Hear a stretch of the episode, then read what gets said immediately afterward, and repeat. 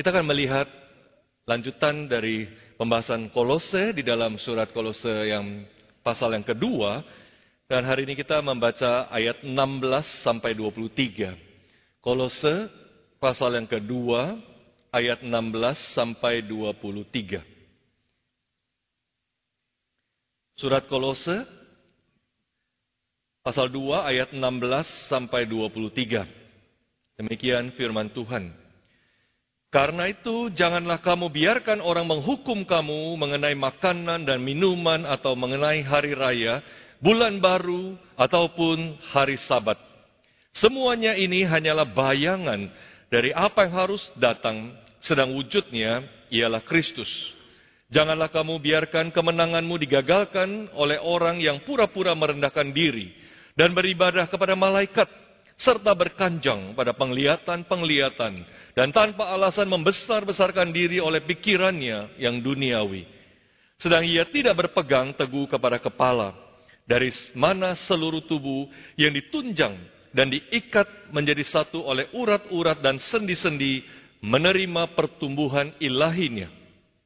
Apabila kamu telah mati bersama-sama dengan Kristus dan bebas dari roh-roh dunia, Mengapakah kamu menaklukkan dirimu pada rupa-rupa peraturan, seolah-olah kamu masih hidup di dunia?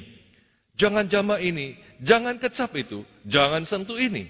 Semuanya itu hanya mengenai barang yang binasa oleh pemakaian yang dan hanya menurut perintah-perintah dan ajaran-ajaran manusia. Peraturan-peraturan ini, walaupun nampaknya penuh hikmat, dengan ibadah buatan sendiri, seperti merendahkan diri, meniksa diri, tidak ada gunanya selain untuk memuaskan hidup duniawi. Demikian pembacaan firman Tuhan. Saudara belakangan ini saya percaya orang Indonesia termasuk saudara sudah semakin akrab dengan singkatan DIY, ya Delta India Yankee. Yang bukan merupakan singkatan dari daerah istimewa Yogyakarta, Melainkan tentu saudara tahu itu adalah singkatan dari apa? Do it yourself. D-I-Y. D-I-Y. Do it yourself. Lakukan sendiri. D-I-Y itu, di do it yourself itu merujuk kepada satu pekerjaan, tindakan untuk membangun sesuatu, untuk memperbaiki sesuatu, untuk merubah sesuatu yang semuanya dikerjakan sendiri tanpa bantuan seorang ahli atau seorang tukang. Mulai dari mengerjakan kerajinan tangan, sampai dekorasi dan renovasi rumah dan taman, mulai dari merakit komputer sampai modifikasi mobil, sekarang semuanya bisa do it yourself. Kerjakan sendiri. Dan banyak toko yang sudah menyediakan tools atau barang-barang untuk saudara DIY, do it yourself. Nah kelebihan dari istilah ini do it yourself ini saudara tentu selain hemat biaya, hemat upah, yang terutama apa? Saudara bisa membangun, membuat sesuatu sesuai dengan selera saudara, sesuai dengan apa yang saudara mau. Sehingga saudara akan mendapatkan sesuatu yang benar-benar saudara suka. Yang benar-benar saudara mau dan saudara memang bikin itu sesuai dengan selera saudara. Do it yourself. Kedengarannya memang sangat menyenangkan kalau kita bisa melakukannya, bukan? Akan tetapi, saudara, bagaimana kalau do it yourself, DIY itu diterapkan di dalam agama. Do it yourself religion. Agama buatanmu sendiri. Saudara, itu artinya saudara bisa mengambil berbagai unsur dan kemudian menciptakan agama sendiri atau memasukkan ke dalam kekristenan kalau kita bicara konteks gereja. Dan fenomena do it yourself religion atau tepatnya do it yourself Christianity itu kekristenan selera sendiri, itulah yang juga sedang melanda gereja di Kolose. Seperti yang kita baca tadi. Kalau kita baca ayat terakhir tadi 23, di sana Rasul Paulus katakan ada fenomena ibadah buatan sendiri. Self-made religion. Itulah do it yourself religion.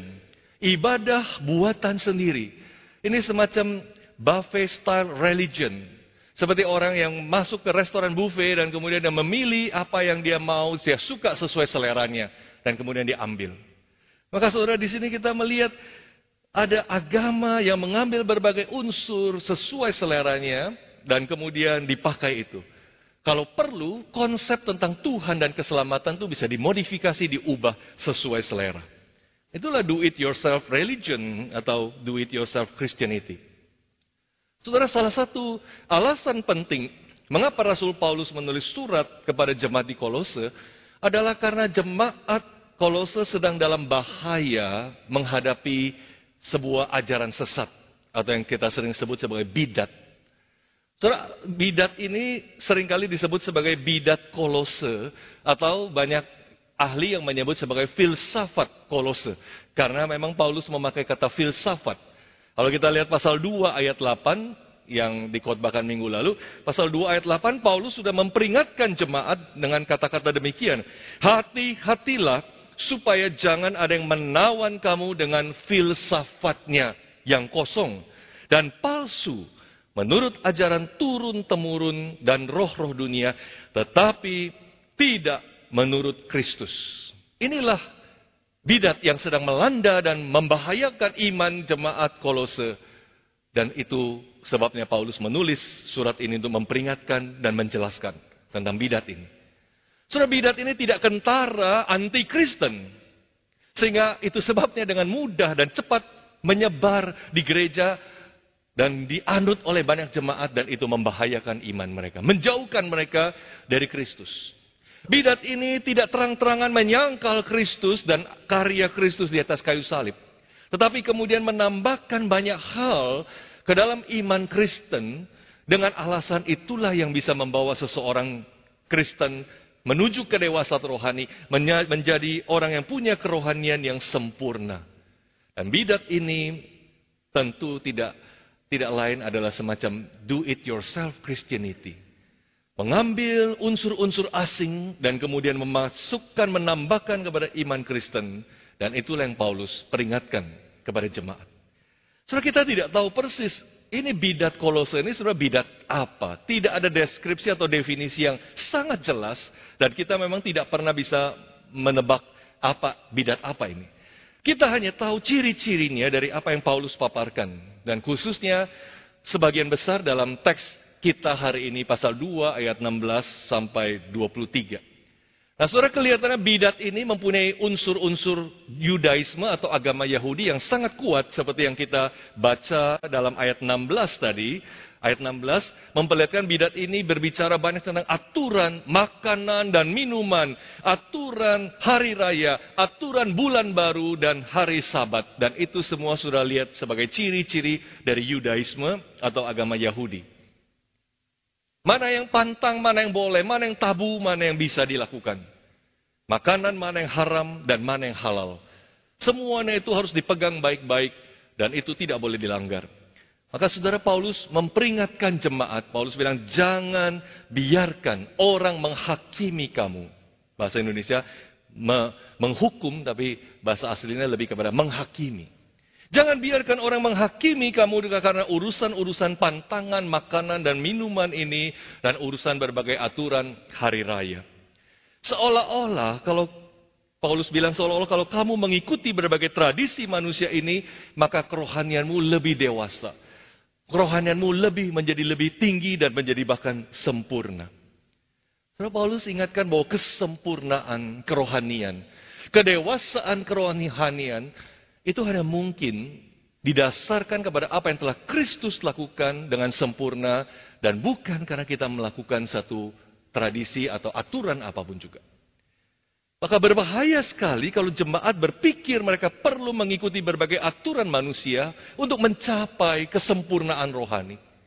Mereka perlu melakukan mentaati berbagai aturan hari raya, makanan dan sebagainya untuk mempunyai akses kepada Allah. Semakin hebat dalam aturan itu, semakin punya akses yang dekat dengan Allah. Dan Paulus ingatkan itu semua sesuatu, sesuatu yang sangat jauh daripada kekristenan.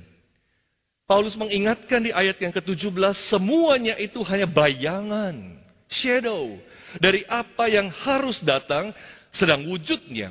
Jadi ini kontras antara bayangan dan wujud, realitasnya. Paulus bilang wujudnya ialah Kristus.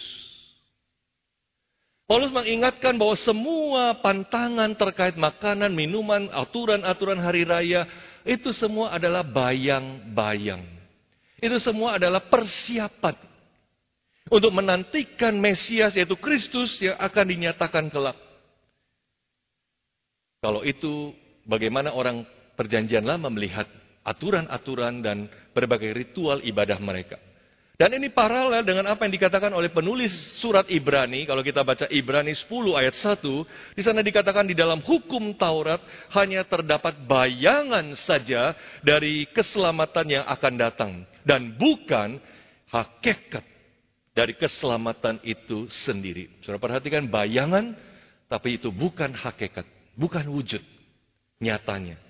Jadi semua aturan ibadah dalam PL perjanjian lama itu terkait dengan antisipasi datangnya Mesias, datangnya Kristus yang mereka harapkan dan mereka nanti-nantikan.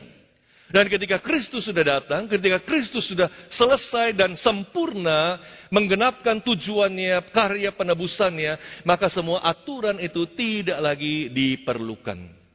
Paulus bilang itu sudah usang. Jadi dengan kata lain, Paulus seperti sedang berkata kepada jemaat Kolose, mengapa kamu masih bermain di dunia bayang-bayang? Sementara sebenarnya kamu sudah punya wujud atau realitasnya, yaitu Kristus. Bodoh sekali bukan ketika kita sudah punya realitanya, wujud nyatanya, terus kita kembali ke dunia bayangan, seolah-olah itu semua belum ada dan masih diharapkan. Maka sudah bahaya pertama dari bidat Kolose ini adalah mereka meremehkan karya sempurna dari Kristus. Seolah-olah itu nggak cukup. Dan mereka mementahkan pengharapan yang dibawa oleh Kristus, yang sudah digenapkan oleh Kristus, yang dinanti-nantikan ratusan tahun bahkan lebih oleh orang-orang Yahudi sebelumnya. Namun di dalam Kristus pengharapan itu menemukan penggenapannya. Tapi bidat ini seolah-olah memutarbalikkan, seolah-olah semuanya belum terjadi dan mereka masih perlu berpuasa, ikut berbagai aturan supaya Allah menyatakan dirinya. Maka ini yang Paulus ingatkan kepada jemaat. Dan kalau kita melihat ciri berikutnya dari bidat kolose ini, kemudian Paulus jelaskan ada unsur penyembahan kepada malaikat di ayat 18. Dan juga mereka menekankan pentingnya kemampuan untuk punya penglihatan-penglihatan atau visi-visi rohani. Sebagai tanda kedewasaan rohani. Bisa melihat hal-hal yang tidak bisa dilihat mata biasa. Semakin kita punya kemampuan melihat visi, atau hari ini mungkin orang lebih akrab dengan istilah penampakan, maka orang itu akan semakin dewasa rohani dan semakin dekat dengan Tuhan. Jadi ada dua Saudara maka lihat ini benar-benar do it yourself religion. Tambahkan saja apa yang kamu suka ke dalam kekristenan. Di sini ada penyembahan malaikat, di sini ada penting menekankan pentingnya punya visi sebagai tanda kedewasaan rohani. Saudara mungkin mereka melihat bidat ini melihat bahwa malaikat itu adalah sebagai satu perantara kepada Tuhan yang kita harus puja. Atau malaikat itu bisa memberkati mereka, bisnis mereka dan melindungi mereka dari segala yang jahat. Ada sebuah adoration, pemujaan kepada malaikat yang diajarkan oleh bidat ini. Dan bidat ini mengaitkan kedewasaan rohani, kesempurnaan rohani dengan kemampuan visi rohani penglihatan. Semakin orang pu bisa punya visi yang hebat, penglihatan-penglihatan yang orang biasa tidak bisa lihat, yang tidak punya, maka itu berarti dia semakin dewasa rohani. Paulus membongkar kedok ironi daripada bidat ini. Kalau kita lihat di ayat 18 juga, perhatikan. Paulus bilang, sementara mereka pura-pura merendahkan diri, sebenarnya dengan kesalehan palsu ini, mereka tanpa alasan sedang membesar-besarkan diri oleh pikirannya yang duniawi. Di awal kelihatannya, wah ini begitu saleh. Wah saya, saya melihat Tuhan berkata demikian. Saya punya penglihatan demikian. Mereka seperti orang saleh, orang rendah hati. Tapi Paulus berkata sebenarnya mereka tanpa alasan membesar-besarkan diri. Ada kontras dua kata itu dalam ayat 18. Merendahkan diri, tapi membesar-besarkan diri di pihak lain. Ironis, karena mereka ingin kelihatan humble dan rendah hati dengan kerohanian yang dewasa yang karena punya visi-visi yang luar biasa.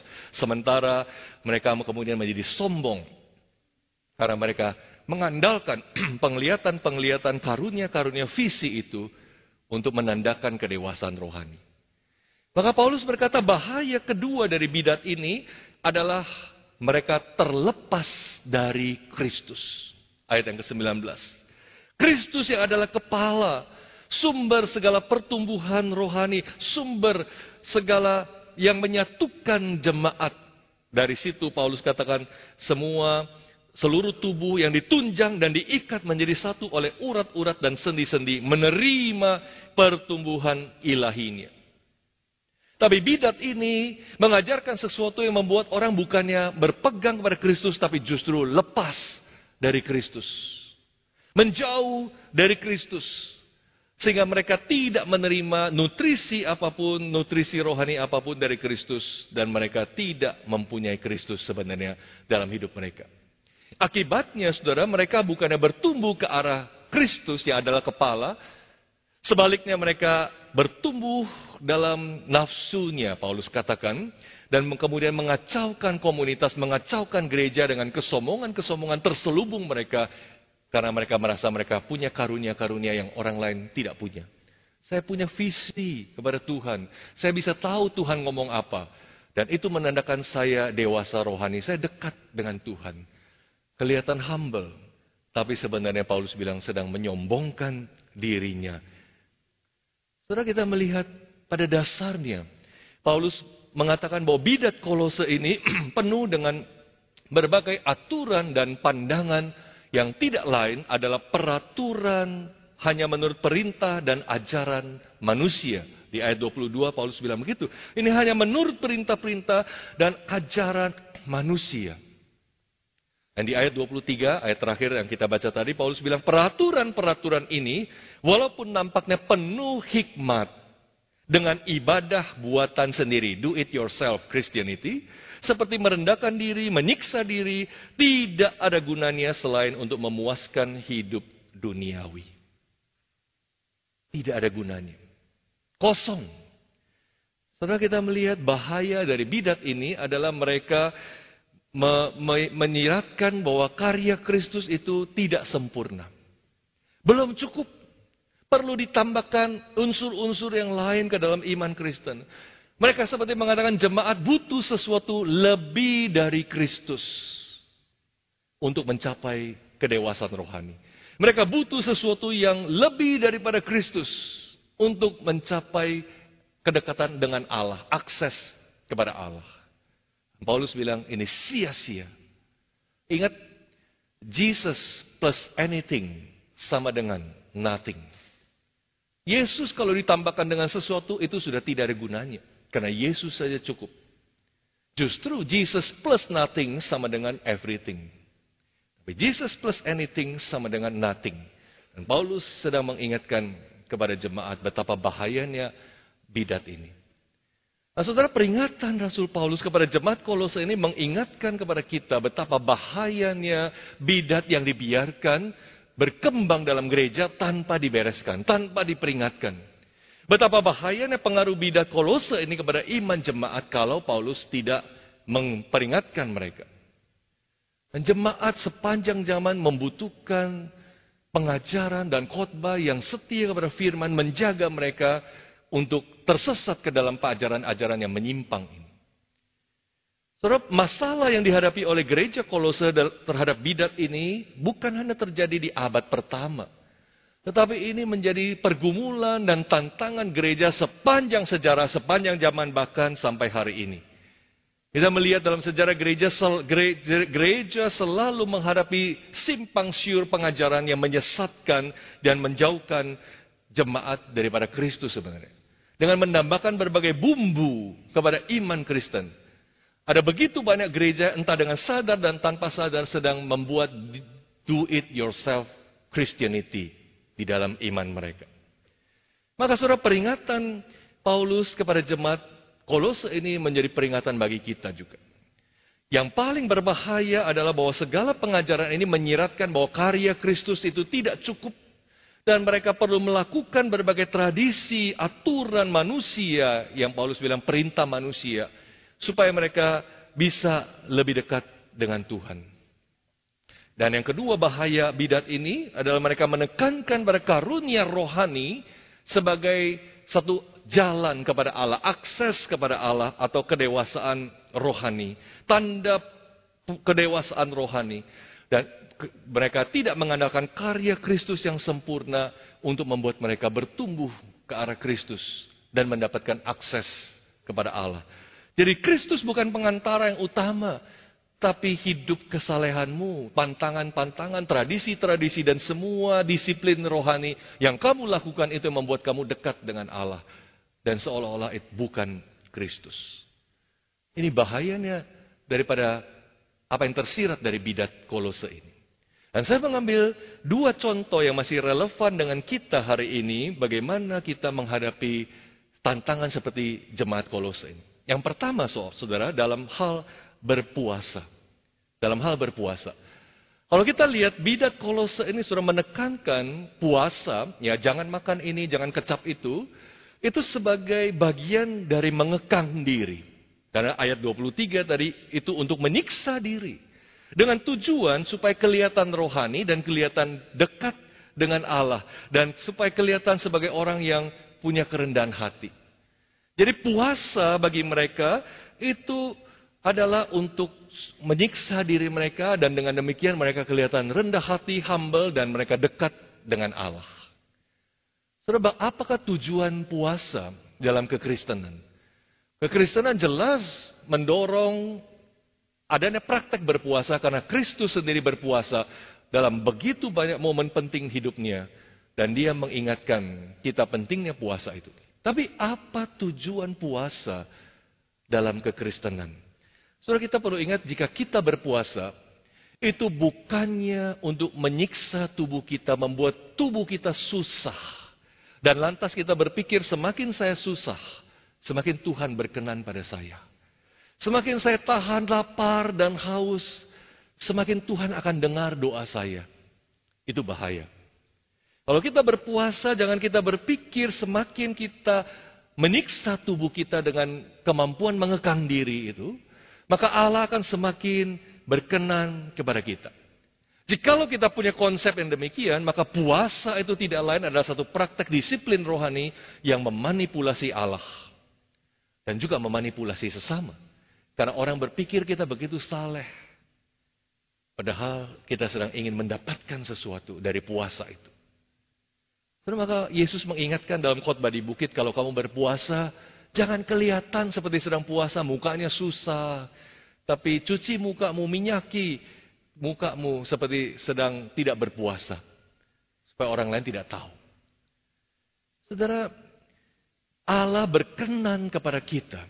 Bukan karena kita mampu mengekang diri dan menyusahkan tubuh kita. Seperti kita begitu hebat dalam disiplin rohani. Allah tidak berkenan kepada kita karena itu. Sebaliknya Allah berkenan kepada kita karena karya Kristus yang sempurna. Karena kebenaran Kristus yang sempurna menutupi kita tanpa cacat sekali untuk selamanya. Maka Allah berkenan kepada kita. Jadi buat apa puasa saudara? Tentu bukan sia-sia. Puasa dalam kekristenan itu adalah sebuah respons kepada situasi yang khusus. Ketika saudara mungkin sedang bergumul, sungguh-sungguh mencari kehendak Tuhan, itulah waktu berpuasa. Jadi berpuasa untuk apa? Berpuasa supaya saudara bisa punya hati yang lebih tenang dalam menantikan Tuhan. Berpuasa supaya saudara punya waktu yang tenang untuk mencari kehendak Allah. Berpuasa Supaya kita dalam puasa itu lebih mengenali kelemahan-kelemahan diri kita. Karena ketika kita rentan, kita semakin tahu di situlah saya lemah. Berpuasa itu adalah kesempatan berharga kita belajar untuk tidak mengandalkan kekuatan kita, melainkan bergantung kepada belas kasihan dan anugerah Tuhan. Jadi berpuasa itu begitu berguna sebagai satu disiplin rohani. Tetapi berpuasa itu bukan untuk mendapatkan satu status rohani tertentu dan juga bukan untuk mendapatkan perkenan Allah. Ingat baik-baik. Berpuasa bukan untuk mendapatkan perkenan Allah. Itu disiplin rohani yang mengajar kita betapa kita membutuhkan Tuhan. Allah mengabulkan doa saudara bukan karena saudara begitu hebat menahan lapar dan haus dan berpuasa. Allah menerima saudara, membuka akses kepada saudara, bukan karena saudara begitu hebat dalam berpuasa. Melainkan karena apa yang telah Kristus lakukan buat kita. Maka Allah mengabulkan apa menjadi doa permohonan kita. Allah mengabulkan doa permohonan kita karena dia mengasihi kita sebagai anak-anaknya di dalam Kristus Yesus. Maka saudara, kita perlu mengingatkan, mengingat betapa karya Kristus sudah sempurna dan kita tidak berpuasa untuk menambahkan sesuatu kepada karya Kristus itu untuk mendapat favor, favor, perkenan daripada Allah. Disiplin rohani apa pun yang kita lakukan itu tidak menambah apa pun akan perkenan Allah kepada kita. Perkenan Allah kepada kita, doa kita yang kalau Tuhan kabulkan, itu hanya semata-mata karena dia mengasihi saya. Karena saya telah ditebus oleh Kristus Yesus. Saya menjadi milik Allah di dalam Kristus Yesus. Itu yang membuat Allah berkenan kepada saya. Itu hal pertama yang kita bisa aplikasikan dalam hidup kita ini. Yang kedua, saudara, contoh kedua yang membuat teks kolose ini masih sangat relevan dengan kita hari ini, yaitu bagaimana ada orang-orang Kristen yang menjadikan visi penglihatan-penglihatan rohani sebagai tanda kedewasaan rohani dan tanda kedekatan kepada Allah. Oh saudara, hari ini banyak gereja di mana hal ini sangat ditekankan. Saudara bisa dengan mudah mencari gereja-gereja di mana para aktivis, aktivisnya, pendetanya, itu semuanya banyak yang mengeklaim mempunyai visi dari Tuhan. Saudara pernah ikut ibadah di mana pendetanya maju ke depan dan dia bilang, saya mendapat visi dari Tuhan. Bahwa bisnismu akan berhasil, lakukan bisnis itu. Saya mendapat visi dari Tuhan, bahwa engkau akan sembuh.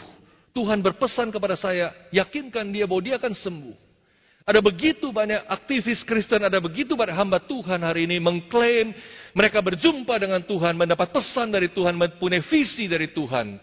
Dan itu membuat mereka seolah-olah memegang rahasia Allah.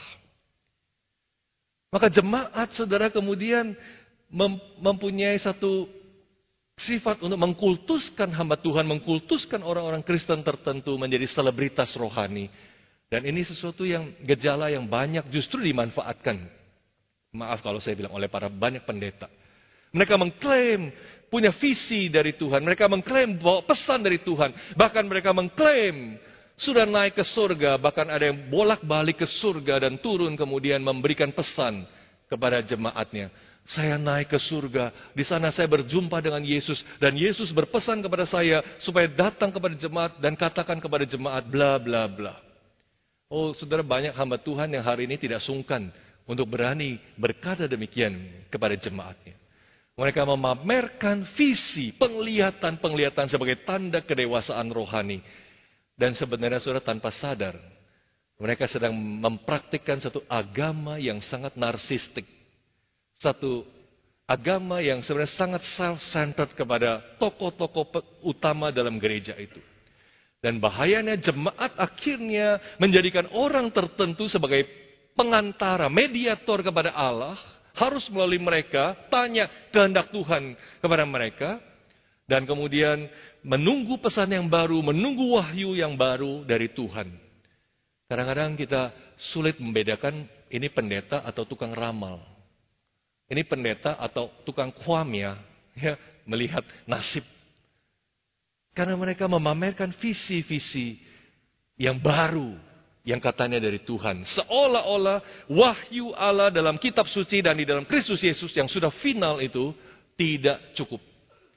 Masih ada hal-hal lain yang rahasia Tuhan yang dia mau kasih tahu melalui hamba-hamba Tuhan tertentu. Sehingga kemudian banyak jemaat yang berpikir, wah mesti cari pendeta ini, mesti cari hamba Tuhan itu. Mesti cari aktivis itu yang dekat dengan Tuhan. Karena punya visi-visi demikian. Saudara, saya sering ditanya oleh jemaat. Itu banyak pendeta-pendeta yang mengklaim naik ke surga, bolak-balik ke surga ketemu Tuhan. Sebenarnya itu benar apa enggak sih? Saya banyak ditanya demikian. Dan saudara saya selalu dan sering kali menjawab demikian. Prinsip saya. Saya tidak mau berdebat apakah itu pengalaman nyata atau palsu. Apakah itu benar atau bohong. Prinsip saya, kalau pengalaman pribadi, kalaupun ada, ya, itu biarlah untuk pribadi dia, untuk pertumbuhan pribadi dia. Karena Alkitab dan kitab suci tidak pernah memakai pengalaman pribadi seseorang itu menjadi dasar pertumbuhan jemaat. Tidak pernah. Kitab suci selalu memperlihatkan umat Allah dan gereja itu bertumbuh karena firman yang diberitakan dengan setia. Karena firman yang diekspos dengan setia oleh para rasul dan jemaat bertumbuh. Bukan dari kesaksian pribadi, saya melihat Tuhan, saya pergi ke surga, saya bolak-balik dan mendapat pesan baru. Itu tidak pernah menjadi sesuatu yang membangun iman jemaat. Alkitab memperlihatkan iman jemaat selalu dibangun di atas dasar pemberitaan firman yang setia dan bukan pengalaman pribadi supranatural. Maka saudara, kalaupun ada orang yang mendapat pengalaman supranatural yang begitu hebat, itu biarlah untuk membangun pribadi mereka dan bukan sesuatu yang kemudian dipakai untuk membangun jemaat.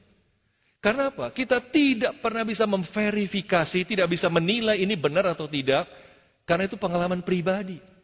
Meskipun banyak hal yang sebenarnya kita bisa uji dengan kitab suci. Ada yang jelas-jelas bohong. Karena kita tahu berdasarkan kitab suci apa yang dia ngomong itu nggak benar. Tapi biarlah kita tidak berdebat, kita tidak menghakimi apakah itu pengalaman nyata atau tidak. Yang pasti itu bukan untuk membangun komunitas iman. Itu kalaupun ada, kalaupun benar, itu untuk membangun pribadi mereka. Dan ini saya dasarkan kepada pengalaman Rasul Paulus sendiri, saudara. So, Rasul Paulus, dia bukannya orang yang nggak punya karunia seperti itu. Kalau kita membaca sampai 2 Korintus 12, di situ Paulus menceritakan pengalaman supranaturalnya. Dia katakan, aku pernah diangkat ke Firdaus. Dia pernah diangkat ke tingkat tiga dari surga itu seperti tingkat yang paling tinggi di surga. Dan di situ Paulus bilang, aku mendengar suara-suara yang tidak boleh diucapkan oleh manusia. Tetapi saudara, Paulus tidak pernah memakai pengalaman-pengalaman itu sebagai kebanggaannya dan sebagai dasar untuk menumbuhkan iman jemaat. Paulus tidak pernah memakai pengalaman supranatural itu sebagai materi untuk membangun jemaat. Kalau kita baca di 2 Korintus 12 itu, ayat yang ke-6, Paulus mengatakan demikian. Tetapi aku menahan diriku supaya jangan ada orang yang menghitungkan kepadaku lebih daripada apa yang mereka lihat daripadaku dan lebih daripada yang mereka dengar daripadaku. Jadi Paulus meskipun dia punya pengalaman supranatural yang luar biasa, dia punya karunia penglihatan, visi yang begitu ajaib, tapi Paulus bilang aku menahan diriku. Supaya orang jangan menghitungkan kepadaku lebih daripada apa yang mereka lihat dan dengar daripadaku. Itu artinya Paulus melayani jemaat hanya berdasarkan teladan hidup yang bisa dilihat, bisa diverifikasi, dan berdasarkan pemberitaan firman yang bisa diverifikasi karena menurut kitab suci. Saudara kalau kita lihat lagi di dalam kisah Rasul 20 ketika Paulus berpisah dengan para penatua jemaat Efesus. Apa yang Paulus bilang? Itu perpisahan yang sangat emosional dan perpisahan yang sangat luar biasa, khidmat penuh dengan kasih, haru, dan tangisan. Dan di momen-momen terakhir perpisahan itu, Paulus berkata kepada para penatua Efesus, Aku menyerahkan kamu kepada Tuhan dan kepada firman kasih karunia yang sanggup membuat kamu bertumbuh. Perhatikan, aku menyerahkan kamu kepada firman kasih karunia yang sanggup membuat kamu bertumbuh. Bukan menyerahkan kamu kepada penglihatan-penglihatan, visi, wahyu yang baru. Paulus tidak berkata demikian. Maka saudara kita lihat Rasul yang punya pengalaman dan visi rohani yang luar biasa ini pun tidak pernah membanggakan itu sebagai materi membangun jemaat. Dan jangankan Rasul Paulus, saudara, Yesus sendiri, bahkan setelah dia mati, ketika dia mati, dia turun ke dalam kerajaan maut, dan kita tahu Yesus berasal dari surga, Tapi ketika dia bangkit dari antara orang mati, dia tidak membawa satu wahyu baru pun, tidak membawa satu visi baru pun. Yesus hanya mengingatkan kepada murid-muridnya, bukankah kamu baca di kitab suci apa yang tertulis tentang aku? Itu aja cukup, ingat itu. Yesus tidak bawa lagi wahyu yang baru. Yesus yang punya surga dan mengerti neraka dengan begitu persis pun tidak bawa apa pun dari dua dunia itu ketika dia bangkit dari antara orang mati.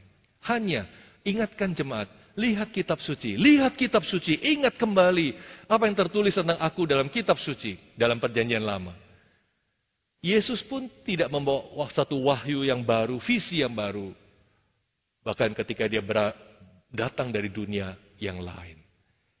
Maka saudara, di sini kita melihat betapa berbahaya sekali kalau karunia rohani itu sudah menjadi alat untuk kemuliaan, mendapatkan kemuliaan diri manusia. Apalagi kemudian dibungkus dengan packaging rohani yang sangat apik. Yang membuat dia begitu tinggi dan kelihatan begitu seperti selebritas rohani. Yang dipuja-puja oleh jemaatnya.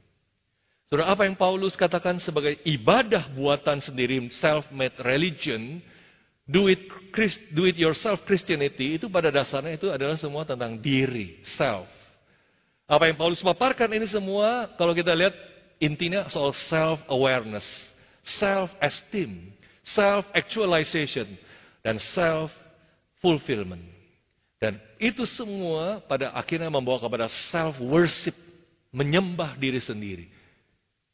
Itu sebabnya Paulus bilang berbahaya. Hati-hati terhadap do it yourself Christianity. Kita harus selalu ibad, ber, uh, waspada kepada ibadah buatan manusia ini. Baik untuk diri kita sendiri maupun untuk gereja. Di mana kita berkomunitas dan bertumbuh. Karena apa? Akibatnya fatal. Kita nggak bisa kompromi karena akibatnya adalah Paulus bilang semuanya itu sia-sia. Bahkan lepas dari Kristus. Tidak lagi berpaut kepada kepala, yaitu Kristus. Saudara maka menganut bidat ini dengan tidak menganut ini bukan perkara sepele. Ini masalah hidup dan mati. Ini masalah di dalam Kristus atau di luar Kristus. Betapa seriusnya masalah ini sehingga Paulus mengingatkan baik-baik. Baik jemaat Kolose pada abad pertama maupun jemaat Kristen pada hari ini. Dan kunci untuk membentengi kita, baik pribadi maupun gereja kita dari penyesatan seperti ini adalah kita terus berpegang teguh kepada Kristus yang adalah kepala. Yang daripadanya kita menerima segala pertumbuhan kita, rohani kita. Yang dia adalah sumber transformasi rohani dan dia adalah pengantara satu-satunya kepada Allah, akses kepada Allah. Kita menjadi dewasa rohani bukan kemampuan karena kemampuan dan disiplin rohani kita, melainkan karena kuasa Allah yang mentransformasi hidup kita di dalam Kristus Yesus. Maka saudara, apa yang harus kita lakukan menghadapi bahaya penyesatan yang tidak habis-habisnya? Hanya satu kalimat yang selalu saya mau ingatkan. Preach the gospel to yourself on a day-to-day basis. Khotbahkan Injil kepada diri kita sendiri setiap hari. Setiap hari. Karena itulah yang mengingatkan kita apa yang telah Kristus lakukan untuk saya. Apa yang telah Kristus capai dengan sempurna bagi saya. Dan itu selalu kita khotbahkan untuk diri kita sendiri. Injil bukan hanya untuk hari pertama day one kita diselamatkan. Tapi Injil itu dari sejak kita diselamatkan sampai kita berjumpa muka dengan muka dengan Tuhan. Bahkan sampai kekekalan itu menjadi apa yang harus kita andalkan senantiasa. Karya Kristus yang sempurna. Oleh sebab itu, preach the gospel to yourself on a day-to-day basis. Pertanyaannya bagaimana kita bisa berkhotbah kepada diri sendiri kalau kita tidak mengingat konten atau isi dari Injil itu. Dan bagaimana kita bisa mengingat isi dari Injil itu kalau kita tidak membaca kitab suci. Itu sebabnya, saudara. Saya ingatkan dan saya dorong kembali jemaat, kembali sungguh-sungguh dan serius baca Alkitabmu. Baca baik-baik apa yang bagaimana rencana Allah dan karya Allah di dalam Kristus yang dia genapkan dengan sempurna. Dan kemudian saudara ingat itu. Dan kemudian khotbahkan senantiasa kepada diri sendiri. Dan saudara saya mau katakan itu yang saya lakukan kepada diri saya. Setiap pagi saya duduk dengan tenang dan memikirkan apa yang Kristus lakukan bagi saya. Khususnya setelah saya membaca satu bagian Alkitab. Dan untuk itu saya selalu bersyukur dan itu mengingatkan saya betapa saya berharga karena Kristus. Dan bukan karena disiplin rohani apa pun yang bisa saya lakukan. Itu mengingatkan saya Allah berkenan kepada saya karena Kristus memberi saya kebenaran yang sempurna. Dan bukan saya karena saya mengikuti tradisi apa pun atau mempunyai karunia apa pun. Preach the gospel to yourself on a day-to-day basis. Mari kita berdoa. Tuhan kami bersyukur untuk firman-Mu pagi hari ini. Kami sungguh bersyukur karena kami punya Kristus yang karyamu sempurna. Yang tidak perlu kami tambahkan dengan apa pun. Supaya kami bisa lebih dekat kepada Tuhan. Yang tidak perlu kami tambahkan dengan apa pun. Yang bisa menolong kami lebih dewasa rohani. Dan mempunyai ciri kesempurnaan rohani. Kristus saja cukup. Kami bersyukur Tuhan untuk itu. Dan biarlah Tuhan membentengi pribadi lepas pribadi dalam jemaatmu hari ini dan membentengi gerejamu yang kau tebus dengan darahmu yang kudus, dengan firman yang kudus. Firman kasih karunia membangun iman mereka. Dan biarlah jemaat ini pada waktunya kelak akan dipersembahkan kepada Yesus Kristus sebagai pengantin yang kudus tidak bercacat yang Tuhan terima di dalam kemuliaan. Terima kasih Tuhan dengan doa kami. Demi nama Tuhan Yesus, kami bersyukur dan berdoa. Amin.